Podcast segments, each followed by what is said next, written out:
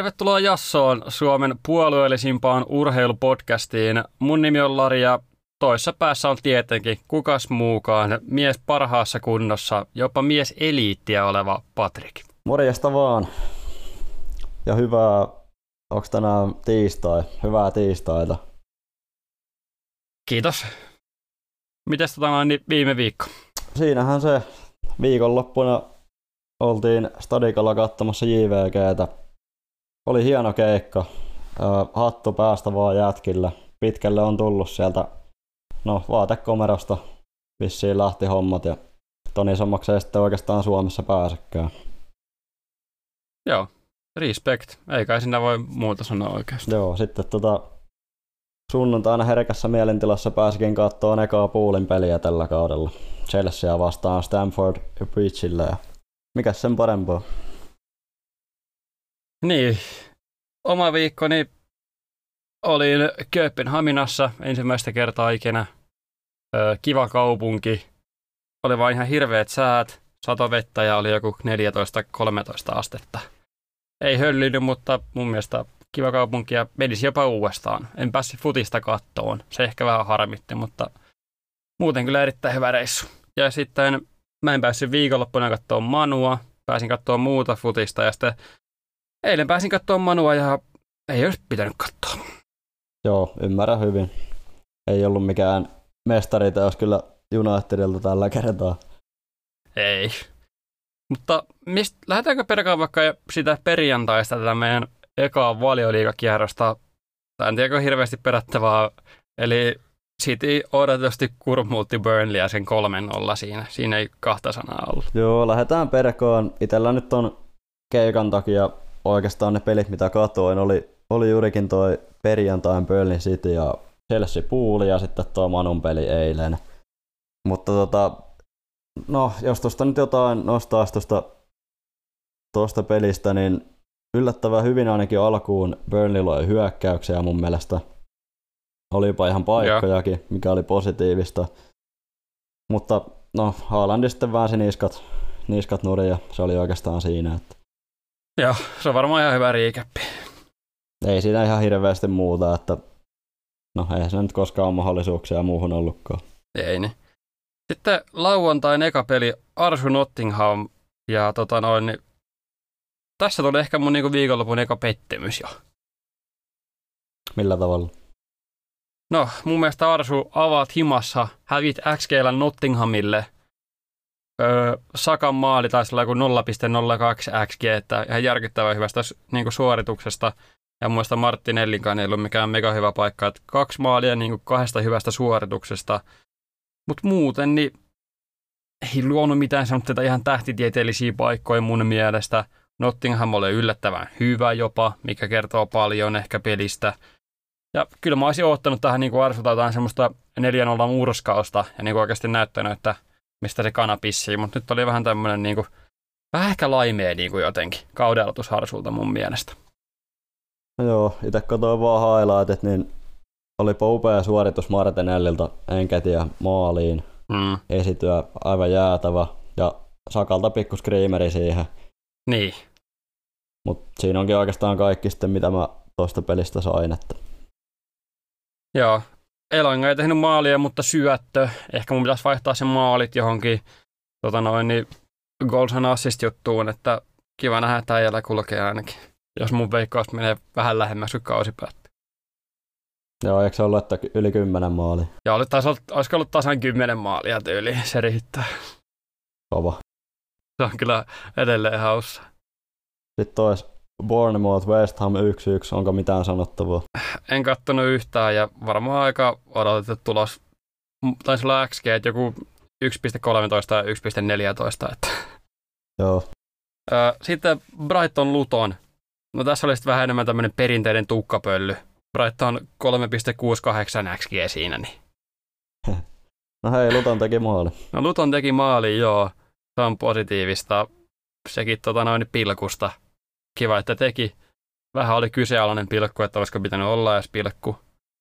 Taisi olla toi kolmas maali Brightonilta, niin siis siellä oli ihan varmaan jollain oli tämä Simon Adingra FPL sillä Luton pelaajalla niin tyyliin syötti suoraan sille jalka. Antoi vaan se pallo. Niin kuin siinä jostain kahdesta metristä, että pääsi painamaan täysiä volleystä. Joo, en kattonut. Kuka, vetääkö toi... Juu, Morris näköjään Morris vetää jo pilkut. Juu. No niinpä tietenkin. No niinpä tietenkin. Sitten Everton Fulham. No, en kattonut edes highlightteja, mutta nyt kuulostaa niin lyhyiseltä kyllä tää, että... Siis tää ei kuulosta niin lyhyiseltä, jos katsoo vaikka arvoa paljon Evertonin XG. En mä tiedä, 0,05. 3,07. Ihan oikeasti. Ihan oikeasti. Wow. Niin, ja häviät 0,1.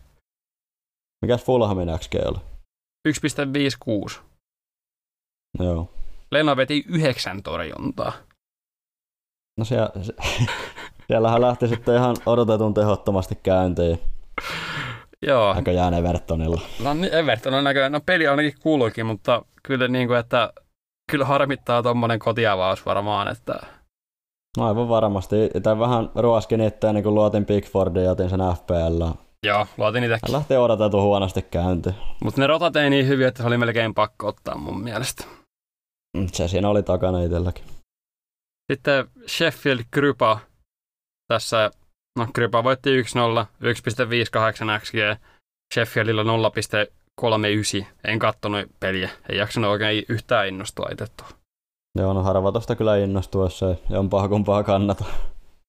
Se, että mun mielestä ainakin luin, että Esellä oli ollut vissiin aika hyvä peli. Joo. Mutta tää on ihan kuulapuhetta, että älkää nyt ihan faktana ottako, mutta ilmeisesti oli ihan hyvä XG, että painanut tauluun ekaan peli. Joo, ja mun mielestä tota noin, niin oli merkattu niinku tuohon kymppipaikalle, mutta pelasi mun mielestä alempana. Että jos, Joo. jos on FPL, niin voi olla vähän vaaran merkki. Joo, mahdollisesti.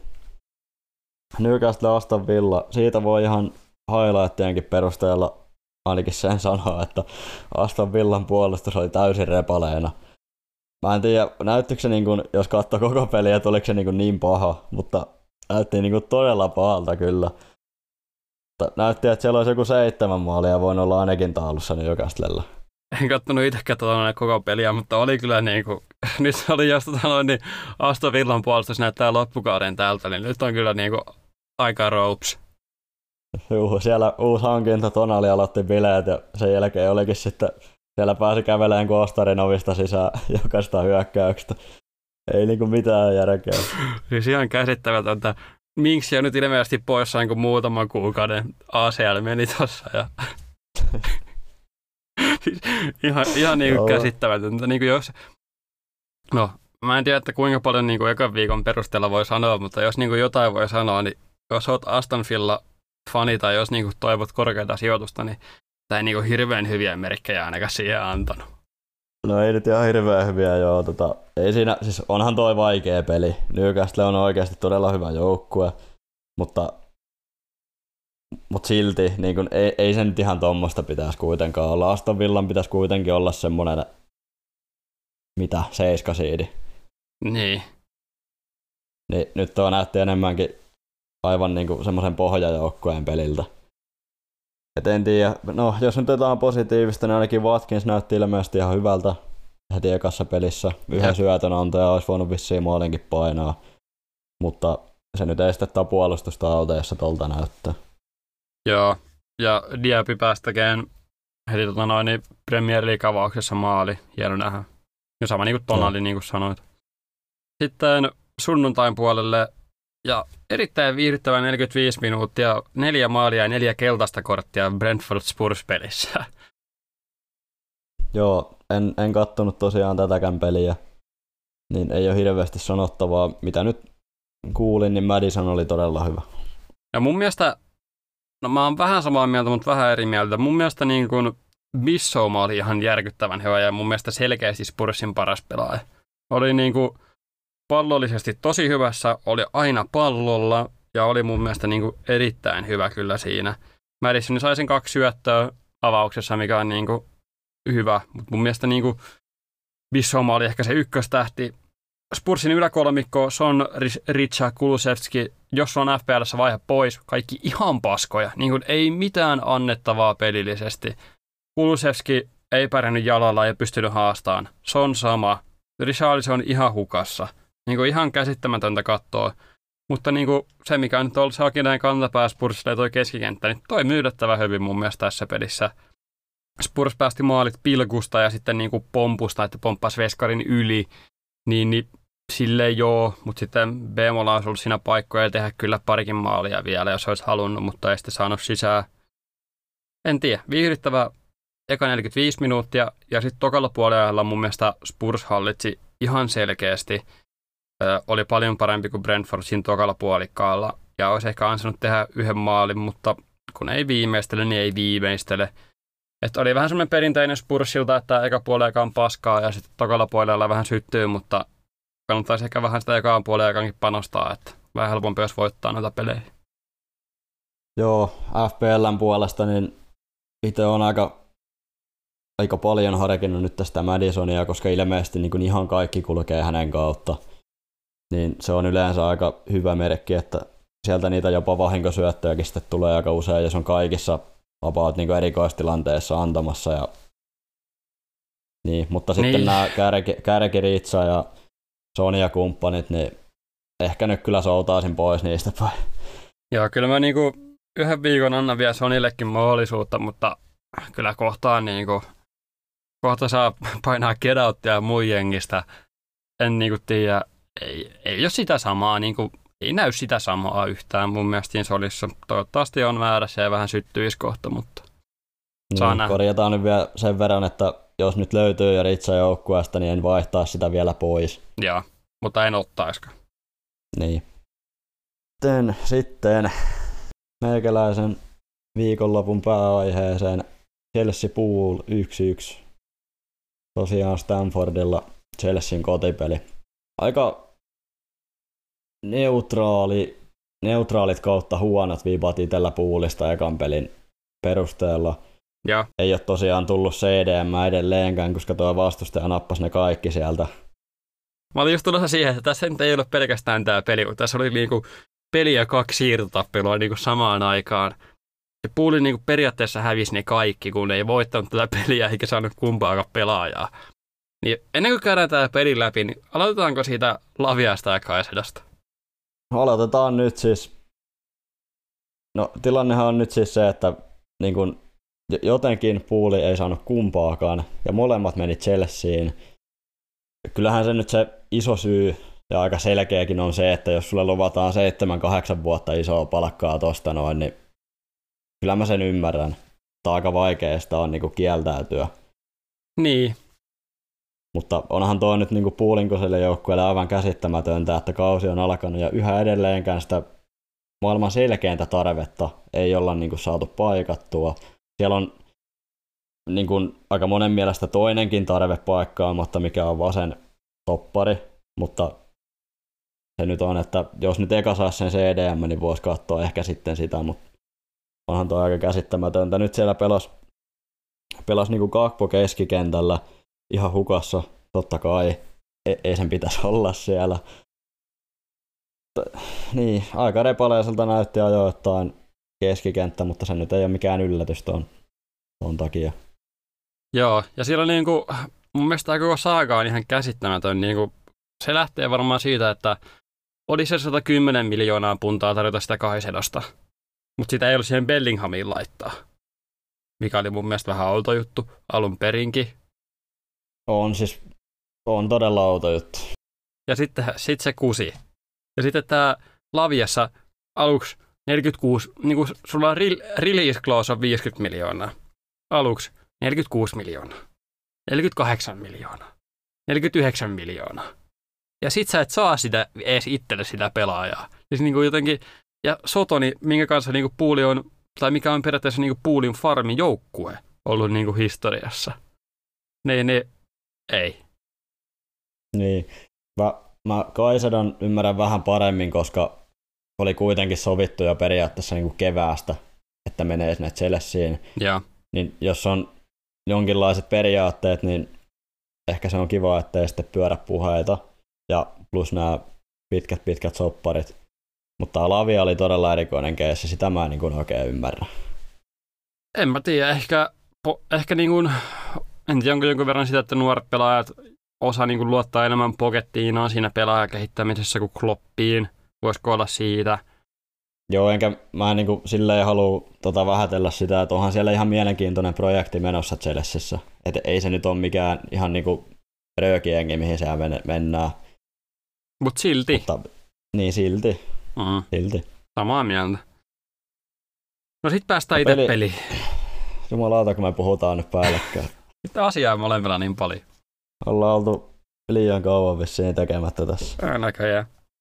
No sanotaan nyt ainakin sen verran, että jossain vaiheessa Chelsea vähän muutti taktiikkaa, joka johti siihen, että puuli joutui vähän niin kuin joukkueena puolustamaan sitä keskustaa. Eli joutui liikkumaan sinne oikealle nippuna. Ja se vapautti ihan täysin sitä Chilvelli, joka oli siellä niin kuin laitahyökkään roolissa niin kuin käytännössä koko pelin. Tässä taas, no jos nyt nopea FPLstä, niin ottakaa se Chilvelli, se on niin kuin käytännössä Chelsea hyökkääjä. Mutta joo, se, se jäi ihan täysin auki sinne. Syötti ton ensimmäisen maalin, sitten siltä hylättiin toinen tai yksi maali paitsiona. Ja sitten oli vielä yksi, kun oli ihan auki boksissa ja otti niin huonon ekan kosketuksen, että ei saanut siitä oikein sitten vetoa aikaa. Siinäkin olisi ollut paikka maaliin. Jep. Et kyllä toi oli, okei, okay, Chelsealla on niin kuin aika lailla valioliigan vaarallisimmat laiturit, tai noin laitapakit. Mutta jos nyt mietitään, että sieltä tulee sitten vastaan joku City, niin ei toi nyt hyvältä näytä välttämättä. Hyökkäys on, on todella stäkkeet puulilla, mutta se nyt on ollut ja kaikki tietää sen, että ei siinä mitään sen puolesta aina huolissaan. Salah oli kohtuu vihainen, kun vaihdettiin pois. No Salah oli vihainen, en mä sitä itsekään oikein ymmärtänyt, että mitä siinä tapahtui, miksi tuli pois. Todennäköisesti painaa joku 2 plus 3 taulu Cherryä siellä vastaan ensi viikonloppuna raivopäässä. Niin, niin se vähän on. Ja kyllä se, kyllä toi niinku mullekin sitä puulin kesäkentästä, mekin ollaan niin koko tämä podcastin, että koko tämä podcastin historia puhuttu, että nyt vittu. Ja kun mustakin tuntuu, että siitä asti kun aloitettiin tää, niin me ollaan puhuttu siitä, että koska ne tulee pelaa ja jumalauta uusi kausi alkaa. Ja niin, siis sitä just. Ja nytkin niin kuin se, että kun sä et edes luota sun nykyisiin keskipientä että Harvey Helliot, Jones siinä, Curtis Jones, niin ne ei edes mahu avauksia, että sä avaat niinku kärjellä. Kakbo, mikä oli sulla kärkenä, niin sä avaat sen sanoo, left mid. Niin, no joo, siis tä, täytyy muistaa, että joo, siellä on Paisetit ja Tiago Loukilla. Joo. Mutta kun ei niihin nyt voi ihan hirveästi luottaa, että ne sitten pysyy ehjänä, tai että sä ainakaan voi kaikkea niin rakentaa sen varaa. Et mun mielestä jos, jos katsotaan, niin kuin äsken sanoin jo, niitä tarpeita joukkueelle, niin toi on niin, niin selkeä. Miten ei niin saada hommattua pelaajaa, niin en tiedä. Josta ei tiedä kyllä kukaan. Mutta tuloksena yksi yksi tuolta, tuolta myllystä oli kyllä ihan hyvä, vaikka ei toi nyt ihan täys ylikävelypeli Chelsealtä ollut niin kuin on ehkä kuulunut jostain lähteestä, mutta koska Puulilla oli siinä kanssa hetkensä, mutta toivottavasti parantaa, kun mennään eteenpäin. Ja saa nähdä, jos Darviisi aloittaa ensi peli, että mitä saa aikaa. Niin, ja siis viimeksi tota noin, niin Puuli ja Chelsea ei ole pelannut tasan, niin 2021 maaliskuussa. Niin, sinänsähän tässä ainoa ylläri on se, että molemmat saa maalin tehty. Niin, tässä oli, oliko neljä maalitonta tasapeliä putkeen? Juu, vai viisi. Joo, joku tommonen kuitenkin. Että aikamoinen. Mutta sitten päästään maanantaihin ja Manu Wolves-peliin. Öö, mistäköhän niinku asiasta mä nähtisin tätä edes niinku perkaamaan? Yläprässi, ihan hirveätä paskaa. Ihan ei ole pelaajat, jotka ei selvästikään osaa prässätä prässää liikaa ja Wolves oli niinku, näytti niinku melkein Prime Liverpool vastahyökkäyksiltä, jos olisi sanonut viimeistellä, niin kuin oikeasti. Ne olisi voinut tehdä viisi maalia. Joo, siis mistä, mistä tuo kunaha tuli? Siis se, on, se tuli Tikosta mun mielestä. Olisiko, olisiko se tullut niin kuin tammikuussa? Joo, ei kirjaimellisesti, mutta niin kuin, mistä se niin kuin tuli, toi pelaaja? En mä tiedä, hyvä se oli. Siis jumalauta, se veti siellä 60 metrin juoksu ja petaili paikkaa ja laukoi itse. Ihan helvetin hyvä peli kaverilta. No niin. Sitten niin kuin, no mä nyt, mä nyt tässä puhuttiin tota noin viesteillä pelin aikana, mutta Alejandro Carnazzo, nyt vittu, toivottavasti Hoilun tulee nopeasti terveeksi, että se voi odottaa tuossa kärjessä. Garnatso nyt ihan, sinne ihan vaikka sinne Argentiinaan asti. Ihan sama. Nyt niin kuin johonkin. Äijä aluksi halusi sen seiskapaidan, että voi olla Cristiano Ronaldo. Se luulee olevansa nyt Cristiano Ronaldo siellä. Se koittaa vetää jostain 20, se ei syötä sitä palloa kellekään. Ihan hirveätä katsottavaa. Mun mielestä niin kuin toi vasen linkki show menee ihan hukkaan, kun se Garnatso on siellä. Se on jotenkin, en tiedä jännittikö tämä peli niin paljon vai mikä oli, mutta niin kuin, niin kuin säkin sanoit, niin, niin no sanoit, että neutraalit kautta niin kuin vähän huolestuneet. Ja mulla on kyllä todella huolestuneet fiilikset tämän Manu-pelin jälkeen. Saatiin voitto, joo, kolme pistettä, kiva katsoa. Mutta niin se, että jos peli on tämän tasosta, niin me ei tulla ketään niin kuin top 10 joukkuetta voittaa. Joo, siinä menee nyt sen Garnatson takia muutamakin pelaaja. Tosiaan Shaw menee vähän harakoille. Rashford on aivan turha siellä piikissä. Mun mielestä, en tiedä onko ollut niin kuin hyvä aikaisemmin. Muistaakseni ei, mutta ainakin eilen oli niin kuin tosi hukassa siellä. Rashford pitäisi saada sinne vasemmalle. Ja se vaatii oikeastaan sitä, että se höylyn tulee sieltä loukiltaan.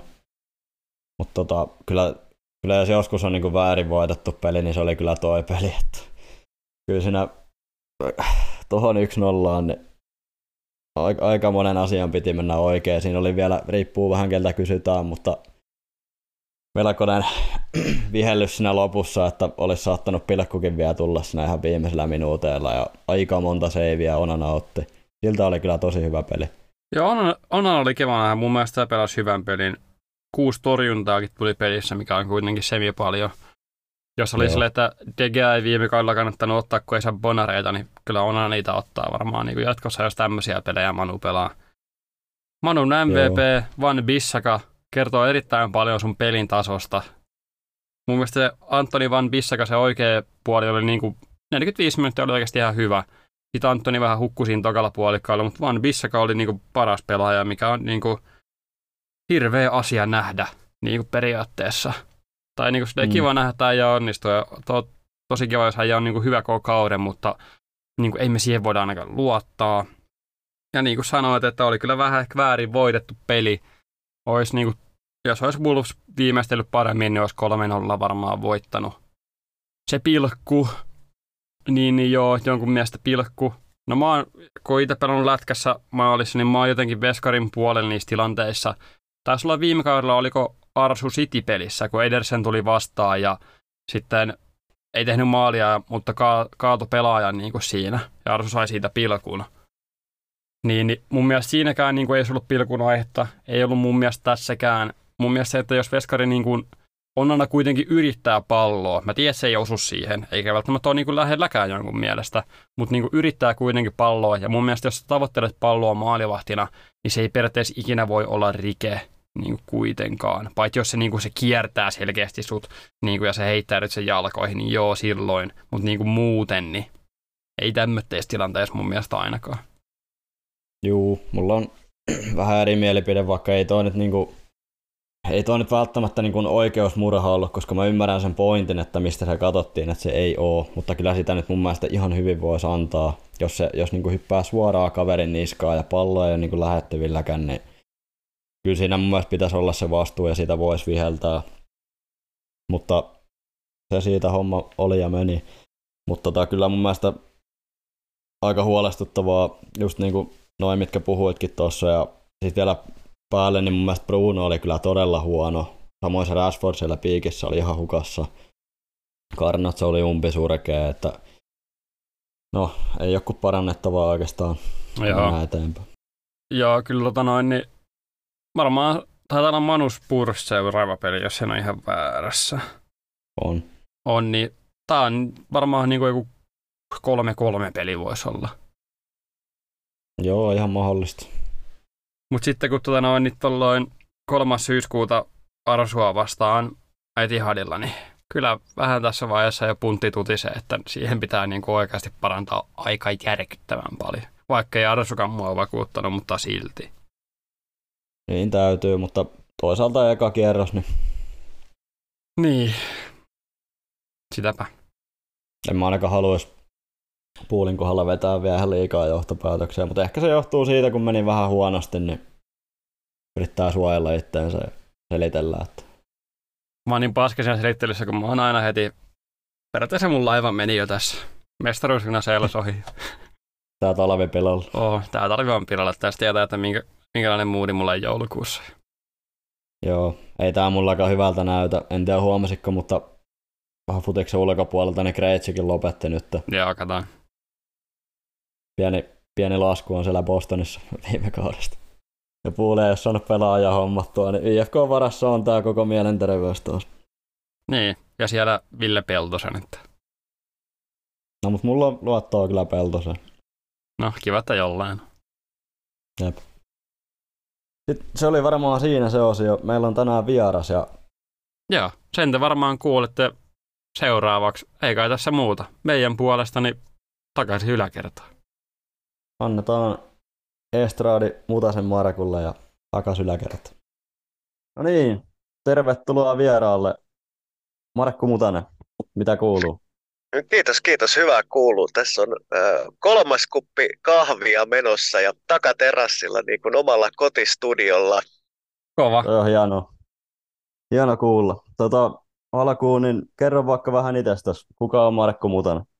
Joo, ja tota, varmaan tunnetumpi sillä com-päätteellä, eli markkumutanen.com ja profiililla teen TikTokia. Ja tämä TikTok oikeastaan lähti siitä liikkeelle, että kiinteistövälittäjän töitä teen oike, oikeina töinä ja siinä sitten yksi hankintakanava, niin tuo TikTok ja sosiaalinen media yle, ylipäänsä ja siitä sitten miettinyt omaa henkilöbrändiä, että millä niitä ihmisiä saisi soittelemaan, että kun asunto on tulossa myyntiin, niin saisi, saisi niitä sitten myyntiin ja sitten tota, oman työn ohella sitten harrastan, harrastan jalkapallovalmentamista ja siitä nyt varmaan tänään sitten jalkapallosta vielä enemmän puhutaan ja ehkä oma näkökulma siinä on ollut se, että ää, kaikkea ei tarvitse tehdä samalla lailla kuin keskusjohto sanelee ja tota, jutellaan näistä tänään. Joo, toihan on ihan siistiä, että vähän niin kuin omalla tyylillä ja omalla tavalla. No just näin. Joo, tota, mistä palo jalkapallo? No sit varmaan pitää palata tuonne tota, johonkin vuoteen 86 ja ää, PK, PK kenttä Pihlajan mäki ja siellä sitten juniorifudiksen pariin. Tota, kahdeksanvuotiaana taisin itse aloittaa jalkapalloa ja siitä kai se sitten vähitellen on niin kuin palo, palo jalkapalloa kiihtynyt. Joo, eli vuosia takaisin. Me ollaan niin nuoria poikia, että, että meistä ei ollut tietoakaan vielä silloin. No, se taitaa olla siinä ja siinä, että pääsettekö yhteensä samalle vuosiluvulle. Niin, just ja just. Ää, mitäs tota noin, niin nykyään teet valmennushommia kans futiksen parissa. Oletko kauan tehnyt valmentajahommia ja minkälainen palo niin kuin siihen? No joo, tuossa tota, oma fudisura tosiaan fudisuran lainausmerkeissä lopetin tuohon junnuputkeen ja armeijan jälkeen sitten en enää jatkanut, jatkanut sinne aikuisiin ja siihen sitten jäi fudisura ja tuossa toistakymmentä vuotta tuli painittua kilpauralla ja nyt tota, TikTokissakin tuli tuossa uhottua viime MM-kisojen aikana siitä, että taidan palottaa valmentamisen, kun alkoi kiinnostamaan taas jalkapallo enemmän. Ja nyt vähän, vähän vajaan vuoden verran on sitten valmentanut fudisjunnuja tuolla tota, 5-vuotiaista 13-vuotiaihin. Okei. Okay. sulla on aika polarisoivia mielipiteitä TikTokissa, ainakin jos kommentteja katsoo. Niin mä vähän selailin sitä sun TikTokia ja voitaisiin käydä pari semmoista juttua läpi, että mitkä sieltä ainakin vähän nousee esille. Ja eka on tietenkin legendaarinen markkumutanen.com-aihe, eli alkulämmittelyt. No tämä alkulämmittelyt on mennyt ihan sika hyvin. Että, tota, ää, jätkät kun näkee, että mä tuun kentälle, niin se laadun taso nousee saman tien. Eli tota, kyllä tässä TikTokissa niin kuin valmentamisessa on aika, aika hyvin onnistuttu siinä. Ja tota, tämä on hienoa ollut, että tota, ihmisiltä on alkanut tulee videoita eri joukkueiden alkulämmittelyistä. Tämä on toki itsellekin semmoinen miksi näitä TikTok-juttuja teen, niin samalla mä opin itse myös. Ja se, että mä, mä saan videoita eri huippujoukkueiden alkulämmittelystä, niin laittakaa tulee vaan jatkossa. Mä mielellään laitan niitä sitten jakoonkin. Ja kyllä tota, alkulämmittelyt, se oli semmoinen, sitten kun pääsi vähän PK Edariin ja Pasinkin kanssa muutamiin harjoituksiin mukaan Pasi Rautiaisen kanssa, niin silloin se kenttä oli semmoinen pyhä paikka ja ei sinne menty mitään niinku sneppailemaan ja laiskottelemaan ja löntystelemään. Et jos sä menit pläkät jalas kentsulle, niin sä kunnioitit sitä kenttää. Ja tämmöinen mun mielestä vähän puuttuu niin kuin junnufutareilta, että sinne kentälle mennään niin kuin maleksimaan. Ja no se sama siirtyy sitten peleihin he- hyvin helposti. Öö, miten no, lähdetään vaikka vertaan, niin mitäs vaikka Suomen futis, jos vertaan top 5 liigoihin, esimerkiksi niissä alkulämmittelyissä tai muussa tekemisessä, kuitenkin realiteetti on se, että Suomi on jonkun verran jäljessä, niin lähteekö se jää sitä kentälle tulosta vai mikä olisi sun mielestä niin kuin iso ongelma siinä? No siis kyllä kaikki asiat siitä. Mun mielestä jotenkin semmoinen, mä oon ehkä vähän old school futaaja, mutta tietyt niin kuin kunnioitusasiat ja just tämmöinen niin kuin, ää, Suomessa pelataan tekonurtsilla, niin sitä nurtsia ei niin kuin osata enää kunnioittaa sille. Et me vedettiin treeneissäkin treenien jälkeen monesti sitten hoidettiin sitä nurtsia, että käytiin kääntämässä ne nurtsikokkareet paikalleen ja kunnioitettiin sitä pelikenttää. Et lähdetään vielä vähän taaksepäin siitä, tota, mitä, mitä tota old school fudiksessa niin oli tiettyjä semmoisia kunnioitusasioita niin kuin lajia kohti. Ja se, että sitten kun vedetään ne pläkät jalkaan, niin si- se fiilis alkaa nousee, kun sä pääset sinne kentälle. Niin kuin on se sitten treenit tai matsi tai jos sä nyt Olympiastadionin nurtsille pääset, niin kyllä mun mielestä se kannattaa miettiä, että miten sen ajan siellä Olympiastadionin nurtsille käyttää. Onko tässä vähän takana myös semmoinen ajatusmaailma, että kun tekee ne ihan pienimmät ruohonjuuriasiat oikein, niin se siirtyy myös sinne peliin sitten ja kentälle. Kyllä, eli siis äh, tähän niin kuin ihan valmentamisesta tai jos ajatellaan Japanissa niin kuin yrityskulttuurissakin, niin kaikki asiat pyritään tekemään aina pikkasen paremmin. Ja se on niin kuin se, että jos nyt puhutaan siitä harjoituksista ja siitä hetkestä, kun sua kuvataan, niin kuin jos sä oot Olympiastadionille, sä tiedät, että sua kuvataan, niin jos et sä niitä hetkiä käytä siihen niin kuin oman tason nostoon, niin missä sä teet sen, niin kuin sen tason noston? No, hyvin sanottu kyllä. Kyllä. Mies tota noin, niin mikä on niin iso liitäinen asia siihen Suomen futikseen ylipäätänsä, niin valmennuksen taso Suomessa. Nyt kun itsekin olet valmentajana, varmaan näet paljon muita valmentajia, niin mikä sun mielipide on siitä ja olisiko siihen jotain niin askeleita, mitä sun mielestä pitäisi tehdä, että päästäisiin siinäkin eteenpäin? No, mulla on niinku hurjan niinku, ää, liian laaja perspektiivi tavallaan, että se mistä mä oon kritisoinut valmennusta, niin nämä asiat tulee paljon sieltä 90-luvulta ja tässä oli tota, Lauritsalan pallosta, mä teen siitä tuossa kohta TikTokin, niin tota, siellä Lauritsalan pallon puhakainen tota, on 90-luvulla tuomittu siitä, että hän on tuhonnut kilpaurheilun, kun hän kehtasi kritisoida DDR, eli itä-saksalaisen valmennuskulttuurin hedelmiä. Nyt tota, varmasti kuulostaa korvassa vähän erilaiselta, että kaveri, mikä on kritisoinut DDRn valmennuskulttuuria, on aikanaan 96 vuonna muun muassa urheilulehden toimesta sitten käytännössä ammuttu alas ja Suomen ammattivalmentajien toimesta annettu alas. Tämä vähän siihen, että erilaisia näkökulmia on ja ei aina kannata sitä viestintuojaa ensimmäisenä ampua.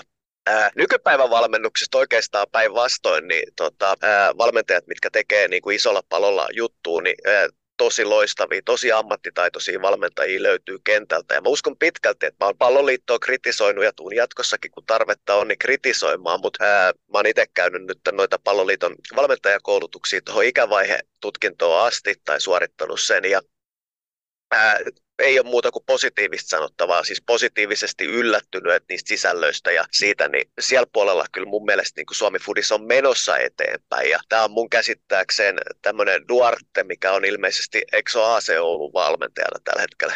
Taitaa olla. Vähän on itse toi Suomi Footis tietävyys aika hukassa, ei tule seurattua melkein yhtään, mutta uskon kyllä hänen sanaan tässä aiheessa. Joo, mutta sieltä on niinku kuulemma tullut tosi paljon niinku sisältöä, siis kansainvälistä osaamista noihin palloliiton valmentajakoulutuksiin, ja se kyllä mun mielestä niinku näkyy, että siellä on niinku suunta hyvä, tosi hyvä, että itse saanut tosi paljon oppia, ja tässä on ja. itsekin menossa eteenpäin monella tavalla. Se on kiva kuulla. Sitten mennään vähän ehkä enemmän tuonne kentälle, ja tässä tota noin, niin sä oot myös puhunut jonkun verran tuomareista, sä oot puhunut myös tota noin, siitä, että jalkapallo on kamppailulaji. Niin, niin mä haluaisin tässä semmoinen kysymyksen, että nyt kun VAR on iso osa nykyaikaista jalkapalloa, niin viekö sun mielestä pois tältä ajatukselta, että jalkapallo on enemmän kamppailulaji, kun pienemmistäkin rikkeistä nykyään sitten vihelletään esimerkiksi pilkkuja, papareita, muuta? Ei, ei päinvastoin. Tota, mä otan kohta hyvän esimerkin tota, Varrista ää, eilisestä pelistä, mutta tota, ää, nimenomaan siis ne ää, rikkeet, kaikki mitkä on siis ää, sääntöjen vastasta, niin nehän pitää kitkeä pois kentältä. Kamppailijat ymmärtää tämän aina, että ää, painitaan tai nyrkkeillään tai vapaa niin niitä tehdään sääntöjen mukaan. Ja vastaava niin kuin taas pelikentällä, että jos ajatellaan taklaustilannetta, niin eihän kukaan puhtaita taklauksia kitkemässä pois. Mutta sitten kun tullaan sukille, niin tavallaan se vastustajan loukkaan nuttaminen, nyt puhutaan erityisesti nuorista, niin se, että ehkäistään loukkaantumisia ja kitketään ne punaisen kortin taklaukset jo siellä viisivuotiaissa pois. Tämä on niin kuin tosi oleellinen asia, niin ei tämä millään lailla sitä kamppailua vie pois, että mennään fyysisesti kovaa palloon ja äh, taklataan kovaa fyysisesti ja jopa välillä rikotaan taktisesti fyysi, fyysisesti ja siitä sitten palkinnoksi sen keltaisen kortin saa. Mitä mieltä näistä tällä kaudelle tulleesta sääntömuutoksista valioliigassa? Peliaikaa enemmän ja lappu, lappu nousee vähän herkemmin ajanpeluusta. Mitä mielipiteet? No oikeastaan ihan positiivisia asioita, että peli, peli on dynaamisempaa ja se, että mitä enemmän palloa on pelissä, niin sitä enemmän tulee tapahtumia ja sen takia me kaikki showta katsotaan. Just. Se sitten, että ää, tapahtuman kestohan on tietty, että jos aletaan antamaan molemmilla puoliajoilla 15 minuuttia lisäaikaa, niin sittenhän tavallaan se tapahtuma alkaa paisumaan. Ja pysyykö se sitten enää niin kuin se äh, draaman kaari hallussa, niin tähän nyt on niitä, on puhunut myös tästä showbisneksestä jalkapallossa, niin tietyllä tavalla se, se pitää olla taas sitten hallussa, ettei ne ottelut pitene niin kuin mahdottomuuksiin. Joo, siitä on vähän itselläkin ajatuksia, että jos ne venyy ihan älyttömästi, että lässähtääkö se vähän se peli siinä loppua kohde. Ja että, Kyllä, että, että missä, missä pisteessä niin kuin se menee siihen. Mutta tota, munkin mielestä ihan positiiviset, positiiviset muutokset kyllä ylipäätään. Kyllä, ja turhat makoilut sieltä kentältä pois, niin se, se ei ole sitä peliä auttaa. Joo, kyllä. Mä haluan vielä palata vähän, kun puhut noista rikkeistä ja siihen, että pitää ottaa ne rikkeet pois niin kuin siitä jalkapallosta. Ei rikkeet, mutta niin kuin ne sitten loukkaantumistilanteet sun muut. Niin kuin sä oot ilmeisesti saanut sitä jalkapallokasvatusta jonkun verran siellä Ysärillä, niin miten tämmöinen pikkusika? Mitä mieltä saat näistä pikkurikkeistä? Astutaan vähän varpaille, tällaista, mitkä oli niin kuin erittäin iso osa jalkapalloa yhdessä vaiheessa, mutta nykyään just sen varja ja muiden kautta ne kitketty periaatteessa kokonaan pois. Ja kyllä mun mielestä niin kuin selkeät, niin kuin, miten se nyt sanoisi, pikkusikan, no jos nyt otetaan esimerkiksi, että alumiininastoille stomppaa toista varpaille, niin sehän on jo loukkaantumista, loukkaannuttamista, jos tämmöistä termiä nyt voi käyttää, että totta kai niistä pitää sitten korttia punaiseen astikin jakaa. Mutta sitten tota, mikä on, jos sä oot vähän siellä kyljessä kutittelemassa, niin onhan sekin pikkusika, eikö niin? Ja se on vähän sitä ärsyttämistä. Ja, ää, no, tähän on sitten se, että löytyykö, löytyykö hyvä yhtenäinen linja, että missään nimessä jalkapallosta en halua, että tulee laji, missä ei vastustajansa koskee ollenkaan. Mutta aina jos mennään sen rajan yli, että missä on mahdollista aiheuttaa loukkaantuminen vastustajalle, tai, niin ne on hyvä, että kitketään pois. Ja, okei. Okay. Sitten mennään tai sitten vielä semmoinen kysymys, mikä on mulla aika palava aihe ehkä jonkun verran tässä. Katoin viikonloppuna paljon valioliigaa ja nykyään tuosta tuomarille puhuttelusta nousee paljon helpommin keltaisia kortteja, tai varsinkin jos olet erillinen pelaaja, tuut sitten puhuttelemaan tuomariin jostain tilanteesta, niin sitten nousee nykyään aina melkein lappu. Niin mitä mieltä saat siitä?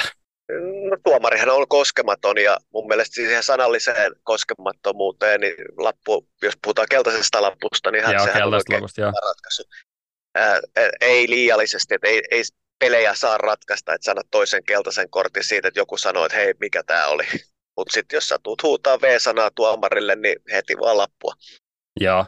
Itsellä lähinnä se, Mutta no, Mä voin ehkä mä voisin vähän... tähän vähän, mä nyt vähän otan tästä kaista, että tota, toisinpäin mun olisi tehnyt mieli vastata tähän, että nyt kun puhutaan kehityksestä, niin ää, tuomareilla, ää, hyvillä tuomareilla, mitä on tullut peleistä vastaan, niin ää, monesti perustelevat ratkaisuja ja puhuvat paljon. Ja tätähän on nyt tullut sitten niin kuin valioliikaakin mun mielestä jonkun verran, että tuomareet mikitetään että olisiko se toisinpäin, että sinne ei tarvitse mennä selittää enää, kun tuomari viheltää ja tuomari vielä tarvittaessa vähän perustelee sitä ratkaisua. Sitten jos sun tekee mieli mennä selittää, niin sitten sä saat siitä lapun. Eli onhan tämä vähän niin kuin myös sit tuomarin toiminnastakin kiinni. Niin, itse on ehkä vähän kiihkosielu, varsinkin tuossa jalkapallokentällä, jos itse pelaan, että mun mielestä se, että jos sitä lajia pelaa niin intohimolla, niin periaatteessa totta kai sä nyt tuut sanoon asioita, tuut niin tekee niin huutaan, muuta niin kuin pelkästään, kun oot niin ehkä ytimessä siinä pelissä, niin on enemmän niin kuin reaktioita kuin, niin kuin sitten harkittuja asioita. Ja koska mun mielestä tuomari ei aina kuitenkaan välttämättä ole oikeassa, mikä niin kuin on silleen vähän niin kuin jokainen mielipideasia, totta kai mun mielestä tuomari tekee virheitä, mutta tuomari on kuitenkin tuomari, ymmärrän niin kuin sen asian. Mutta lähinnä se on mun mielestä vaikea siinä, että kun jalkapallolle, että on kuitenkin siinä pelissä niin intohimoisesti, vaikka sulla on kova derby, sä oot muutenkin puhunut paskaa 11 ajalle siinä kentällä, ja sitten kun se tuomari tekee sun mielestä vähän huonon päätöksen, sanot siitä, ja suoraan lappu, niin mun mielestä se on jossain tilanteessa aika raaka ratkaisu kuitenkin, koska se yksi keltainen voi olla aika merkitsevä, niin kuin sanoit kuitenkin, että jos se ratkaisee sen pelin, niin se on iso päätös. Kyllä.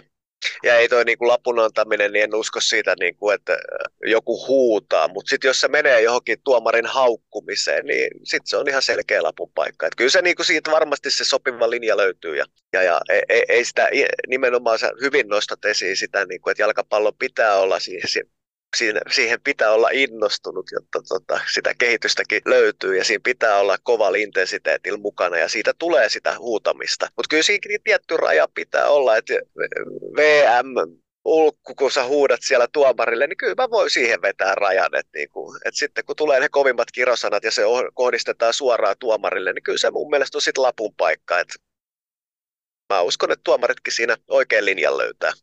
Ää, mitä sitten tota noin, niin olet ottanut paljon TikTokissa ainakin esille Messin MLS-uraa ja siitä Suomi-kaveria, niin miten mieltä sä oot, että saako sun mielestä Messi erikoiskohtelua?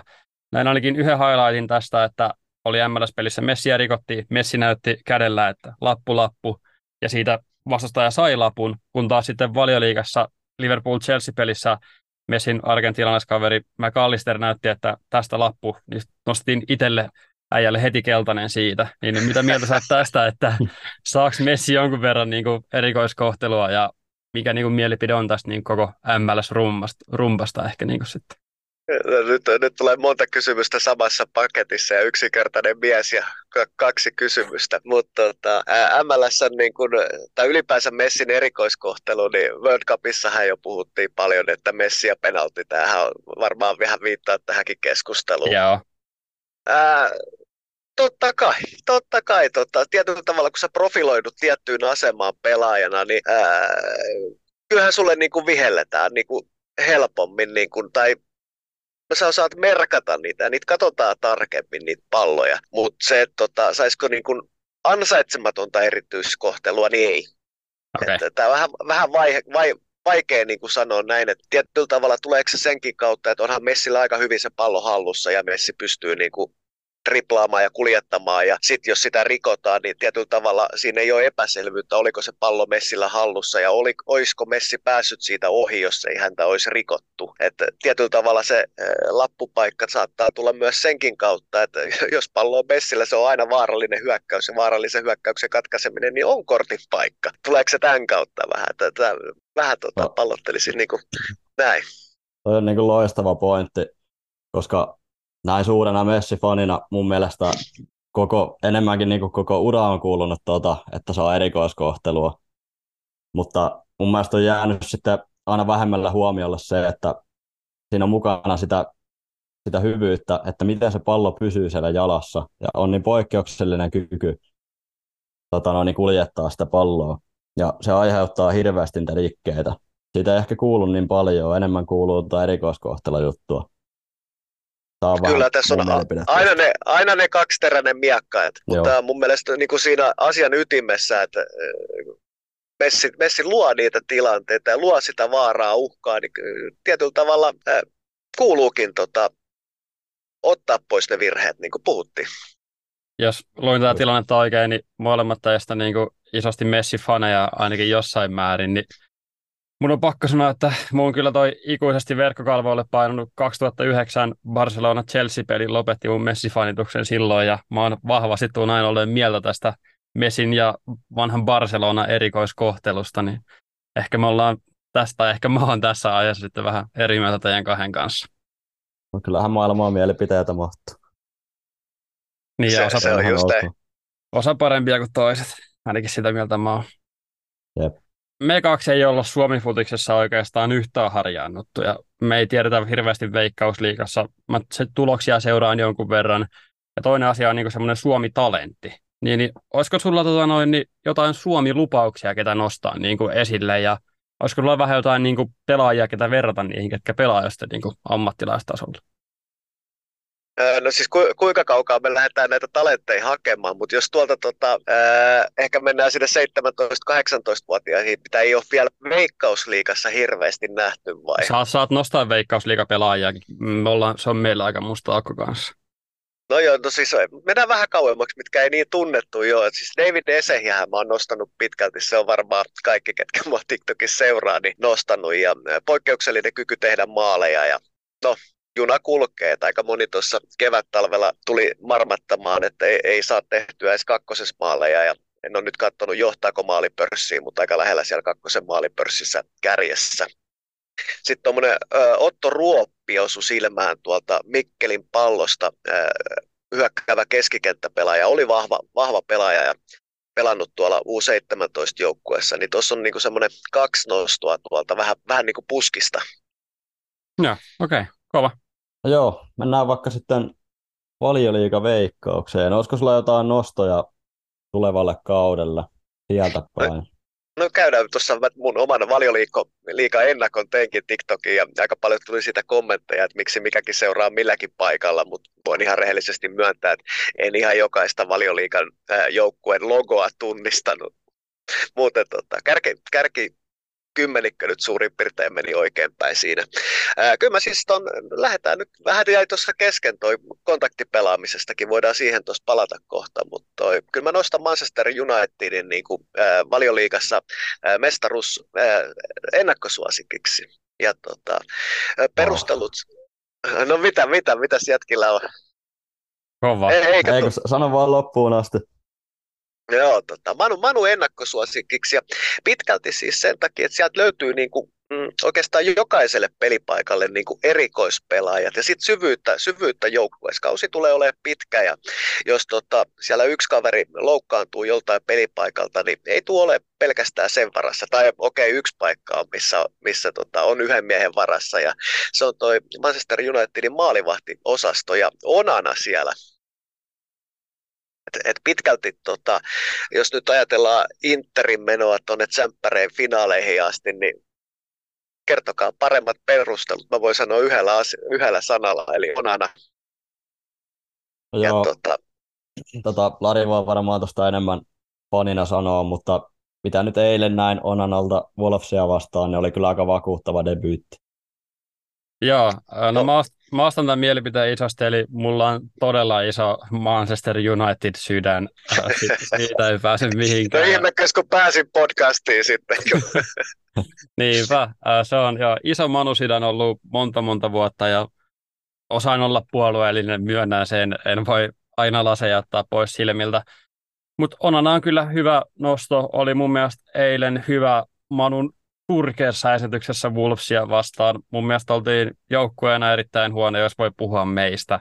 Oltiin tosi huonoja, mutta kyllä se, että, se, että vihdoinkin on semmoinen maalivahti, joka on, niin kuin, on enemmän moderni, että pystyy pelaamaan paljon enemmän jalalla sitä palloa, pystyy osallistumaan peliin, pystyy pelaamaan niin kuin siinä libero roolissa ilman, että sulla tarvitsee tiputtaa sitä yhtä topparia sinne, niin avaa siihen pelin avaamiseen tosi paljon ja tietenkin on mun mielestä niin kuin myös hyvä torjuja ja pystyy ottaa niitä niin kuin reaktiotorjuntoja, mikä on niin kuitenkin aika tärkeä tiukoissa peleissä sitten. No, tuossa oli Volvesiin vastaan juuri näitä reaktiotorjuntoja. Maalikon silmiin hän ne näyttää aina silleen, että se, no sehän oli vaan hyvin sijoittunut, mutta siinä vaiheessa, kun se pallo tulee metrin sun jalan viereen, niin harvalla se jalka siihen enää liikahtaakaan. Joo, se on ihan totta. Toi, tota, TikTokista, TikTokista löytyy Onanan erityisvahvuudesta, puhuit tästä liberopelaamisesta ja se, että nimenomaan kun puhutaan vastustajan pressin purusta, niin me tullaan näkemään niin kuin isoissakin peleissä, Volves nyt oli tuossa tuommoinen suupala, vähän, vähän tota kankea startti, mutta joka tapauksessa peli kotiin. Mutta isoissa peleissä tullaan näkemään, että se pallon hallinta tulee kääntymään Manulle.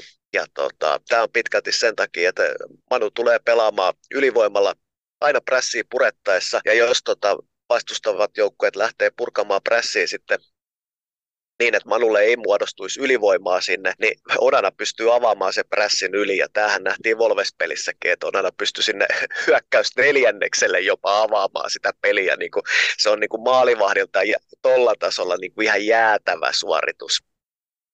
Hyviä pointteja, vaikka en ihan osta tuota, että Monu mestaruus tai mestarisuosikki on Mutta tota, kerta nyt käytiin Larin joukkueen, niin on varmaan pakko käydä vähän munkin että mitä mieltä Liverpooli ensi no, kaudesta? No, mä taisin Liverpoolin laitoinko neloseksi. Ja, tota, ja kyllä mä uskon, että Liverpool siellä kärki, kärkikahinoissa tulee olemaan.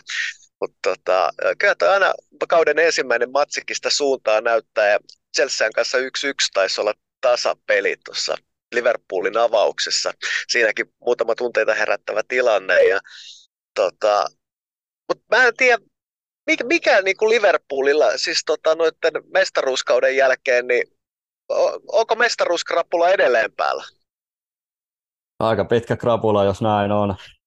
tota, eilen näin ihan nopea semmoisia juttuja, että siellä ilmeisesti oli, oltiin tuomassa uut, nuor, nuoria pelaajia pari vuotta sitten ja Kloppi vähän niin kuin sanoi, että ei, että mennään näillä vanhoilla Hendersonilla, Fabinholla ja näillä, että siinä mentiin ilmeisesti pikkusen mettään. Siinä on varmaan aika iso yksi osa syy ainakin, että miksi ollaan missä ollaan nyt.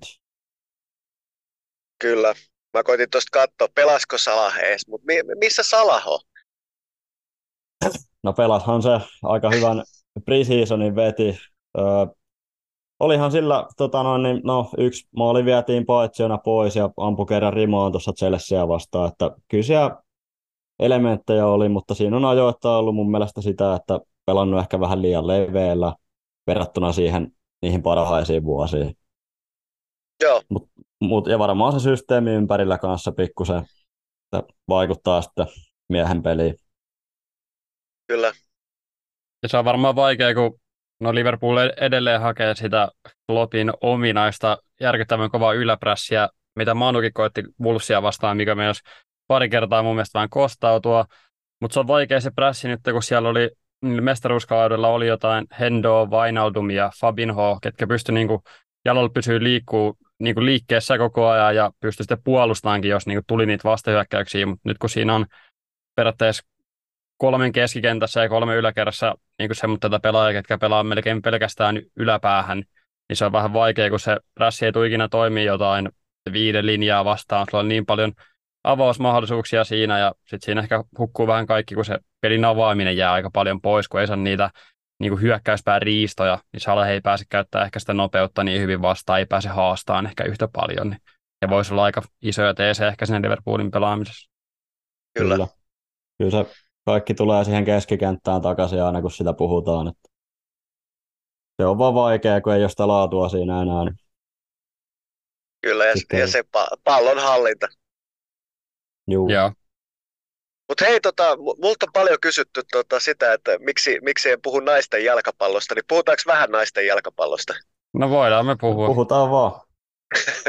tota, tähän vaan tuli niinku ajatuksena mieleen pallonhallinta vai hyökkääminen. Ja tota, kattelin tuossa tuon Japanin ruotsipelin ja jotenkin tuohon Japanin niinku, hyökkäyksen rakenteluun ihastuin jo mikä toisen pelin mä katsoin. No kaksi peliä Japanilta kuitenkin kattonut ja oli mielenkiintoinen. Kun hyökkäyskuvioissa näytti ainakin siltä, että aina kun lähtivät hyökkäämään, niin aina pelattiin palloa eteenpäin, aina eteenpäin. Mitä mieltä, tota, jos nyt vaikka Liverpoolia käyttää esimerkkinä, niin ää, jos sama, samaa koittaisi monistaa tuonne miesten puolelle, on jopa liikaa asti. No niin, se vaatisi ehkä laadukkaammat pelaajat taas siihen keskikentälle. Se on sitähän Kloppi vähän niin kuin yrittää ainakin ajoittain, että sitä hirveätä prässiä ja että aina mennään ylöspäin ja näin, mutta kun nyt siinä ei enää ole samanlaisia palikoita, niin tota, sitten se jää välillä piippuu. Näin mä sen ainakin näen, että siihen keskikenttään se tulee aika vahvasti ja sen. Joo, mutta y- mutta yksi semmoinen, tota, kun Fudiksen evoluutiosta on puhunut kanssa, ja vertaillaanko vähän Fudista ja sitten tota jenkkiläistä versiota NFL Jenkkifudista, niin tota, puuttuuko li, niin kuin Fudiksesta jonkun verran semmoinen niin kuin selkeät hyökkäyspään, niin kuin, äh, miten mä sanoisin, niin kuin pelin viimeistelyt, että jos ajatellaan e- Espanjaa, niin eh, jumalauta, niin kuin Espanja olisi voittanut kaiken mahdollisen, jos niin, niin kuin niillä olisi se niin kuin hyökkäyspään viimeistelykunnossa. Niin, ja se, se, sano vaan. Ja se, että se puuttuu niin koko, vähän niin kuin Fudiksesta, mä kaipaisin sitä, että olisi niin kuin selkeitä niin kuin, hyökkäyspään tota, niin kuin kuvioita, mitkä pelataan siis, niin kuin, että ne pelataan joko sit maaliin tai siihen, että lauotaan niin kuin, maalista ohi. Mutta mut se niin kuin hyökkäyskuvioiden päättäminen niin liian usein päättyy siihen, että pallo jää vastustajalle. No mä vastaan nopeasti tuohon ylöspäin vievään futikseen tai aina eteenpäin vievään futikseen. Öö, mun mielestä se on niin konseptina tietenkin hyvä, mutta sitten se on vaikea toteuttaa valioliigassa esimerkiksi. Liiga on niin nopea. Ja sitten valioliiga ei välttämättä hyökkäysfutiksessa ole niin hyvä, mutta kaikki osaa kuitenkin puolustaa.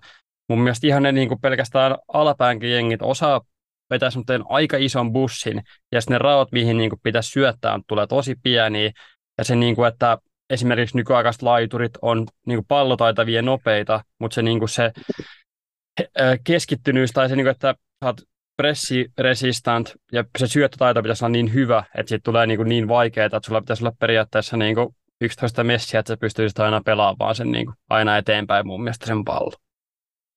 No joo, mun mielipide on aika, on aika samoilla linjoilla. Et mun mielestä se on ajatuksena tosi hieno, mutta se ei ehkä käytännössä toimi. Et jos puhutaan semmoista ideaalista, ehkä niin jopa täydellistä jalkapallosta, niin mun mielestä se on lähempänä sitä Cityn tai aikoinaan vaikka Barcelonan niin sitä digitakapeliä, että sahataan niillä sadalla syötellä se väli johonkin. Et mun mielestä se, se on ehkä no, parasta, mihin futiksessa voi pystyä. Et en tiedä, kuinka, kuinka pitkälle voi sitten semmoisella all out jalkapalloa mennä. Ää, mutta mä tässä ehkä tarkoita niinku sitä all attack jalkapalloa, vaan sitä, että sulla olisi niinku se ää, tietty hy- hyökkäyskuvio, minkä sä pelaat niinku, loppuun asti. Että tavallaan, että jos toisella on linja alhaalla, niin sitten rakennetaan se vetopaikka keskelle ja vedetään vaikka vähän kauempaa. Että niitä jos sä 50 vetoa vedät kahdesta vitosesta, niin niistä yksi menee maaliin matsin aikana. Et se nyt vaan niin kuin, jotenkin mulla, mulla on sellainen fiilis, että niin tuossa hyökkäyspäässä ei ole niin, kuin niin selkeitä, jos nyt verrataan siis jenkkifudikseen, niin niin selkeitä hyökkäyskuvioita, että se hyökkäys niin kuin tietyllä tavalla joka kerta päätetään maalintekoyritykseen. On se maalintekoyritys sitten mikä tahansa. Se voi olla niin kuin, äh, muutakin kuin siihen tavallaan niin kuin aina niin kuin suoraviivaisesti ylöspäin pelaamista, mutta siihen, että siihen on aina mietitty se maalintekokuvio. Hmm.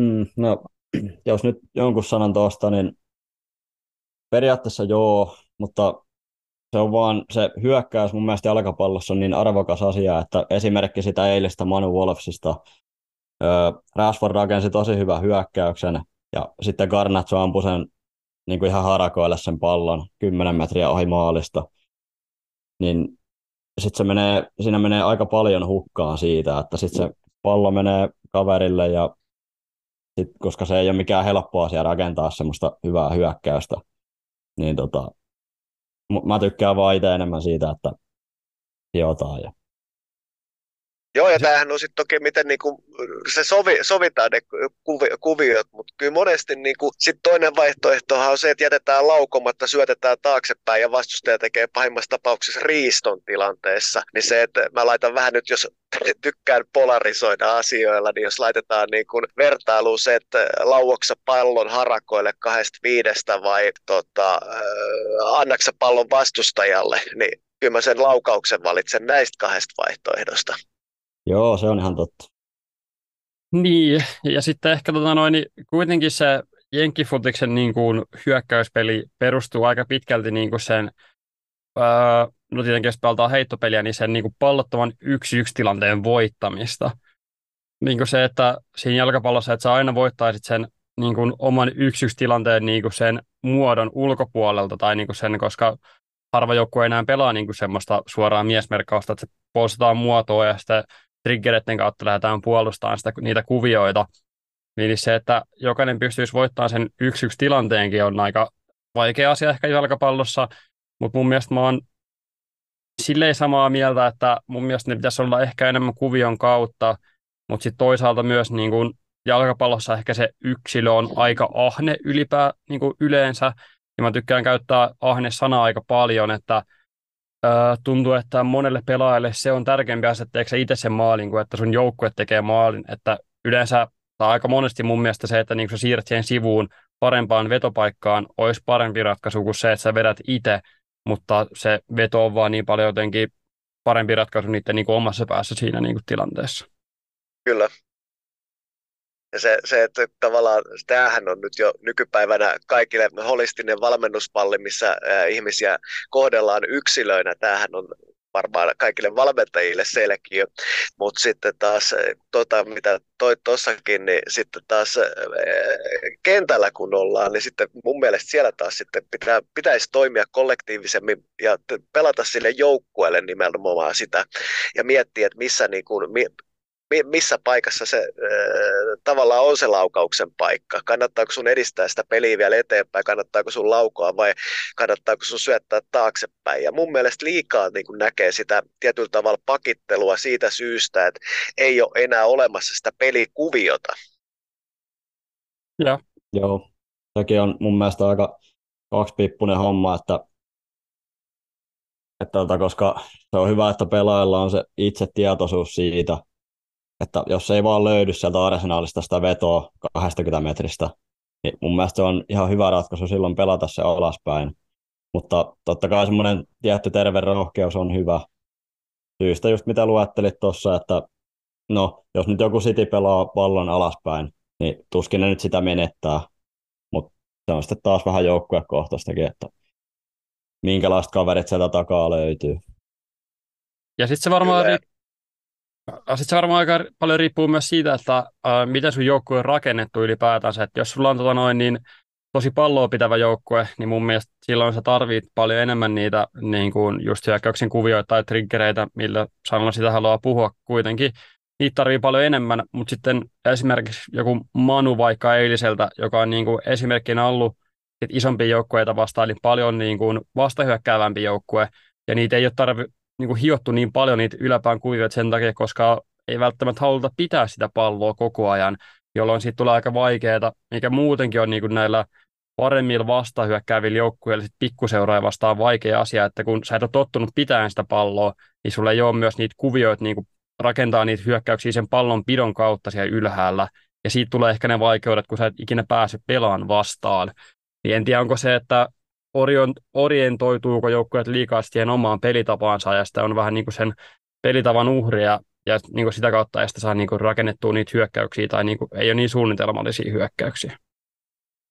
No nythän meillä on Manu herkullisena esimerkkinä just tästä, ja jos nyt ajatellaan sitä hyökkäyspäätä, niin siellä harvemmin tilanne on niin staattinen kuin Jenkkifudiksessa, että päästään heittämään pallo taaksepäin ja siitä rakennetaan se hyökkäyskuvio. Mutta nyt kun ajatellaan Manu just tämän kautta, että ää, nyt mietitään Onanaa siellä niin kuin Jenkkifudiksen pelirakentajana, ja hän pystyy nyt avaamaan myös sillä pitkällä syötöllä sen hyökkäyskuvion sieltä laidan kautta ää, jalkapallossa pitää myös saada se pallo sinne häkkiin, eikä riitä, että juostaan päätyrajasta yli. Niin tämä on oikeastaan, mitä mä tässä korostan nimenomaan, että olisi makea, kun Manulla alkaisi löytymään nyt niihin Onanan pelin avauksiin, niin sitten niitä vastahyökkäyskuvioita, mitkä sitten päätettäisiin niihin maalintekotilanteisiin. Joo, kyllä mä ostan toi on tuossa niinku samaa mieltä. Totta kai se on vaan sitten, niin, se on vähän vaikea sitten, että jos sä pelat jotain puulin korkeat linjaa vastaan, niin joo, totta kai, mutta sitten jos sulla on siellä joku oman 16 rajalla makaava luton, niin sä et vaan ehkä välttämättä niin sieltä omasta päästäkään pääse tekemään niitä vastahyökkäyksiä, mutta kyllä mä oon tuossa niin niin periaatteessa samaa mieltä. Kyllä. Eikä se tota, äh, Luuttonihan mä veikkasin vähän tämän kauden yllättäjäksi, että jopa tonne äh, lähemmäksi kymmenen, kymmenen sakkia. Katsotaan, katsotaan miten Oho. käy. rohkea, aika rohkea kyllä. Meillä taas molemmilla olla kyllä ihan pohjilla. Joo, siis se, kyllä. Näinhän se tota, varmasti niin kuin ennakko-odotusten mukaan menee, mutta tota, tämä on vähän sitä, että täytyy nyt vähän semmoisia, jotenkin luut on mun omat sympatiat kerännyt, niin pikkasen sitten kannustaa tota kautta. Joo, mä annettiin ainoaksi teesiksi siihen Luuttonin voitolle se, että kun jos liukastuu niissä vieraspään rappusissa, mitkä pitää kiivetä sieltä jostain takapihalta, niin jos siinä joku avainpelaaja loukkaantuu, niin siinä voi voitto tulla, mutta muuten on kyllä vaikeaa. Tai, tai puoli joukkuetta loukkaantuu samalla. Äh, niin, sitä jos se siinä tarvitaan, että tai siis heittää huulen siihen, että jos vaikka Haaland liukastuu niissä raportissa, niin sitten Luton häviää enää se joku 6-0, että se on niille voitto siinä vaiheessa. Niinpä, niinpä. No katsotaan, miten kausi menee.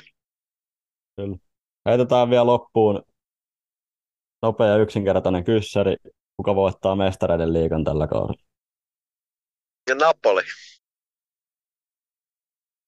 Kova.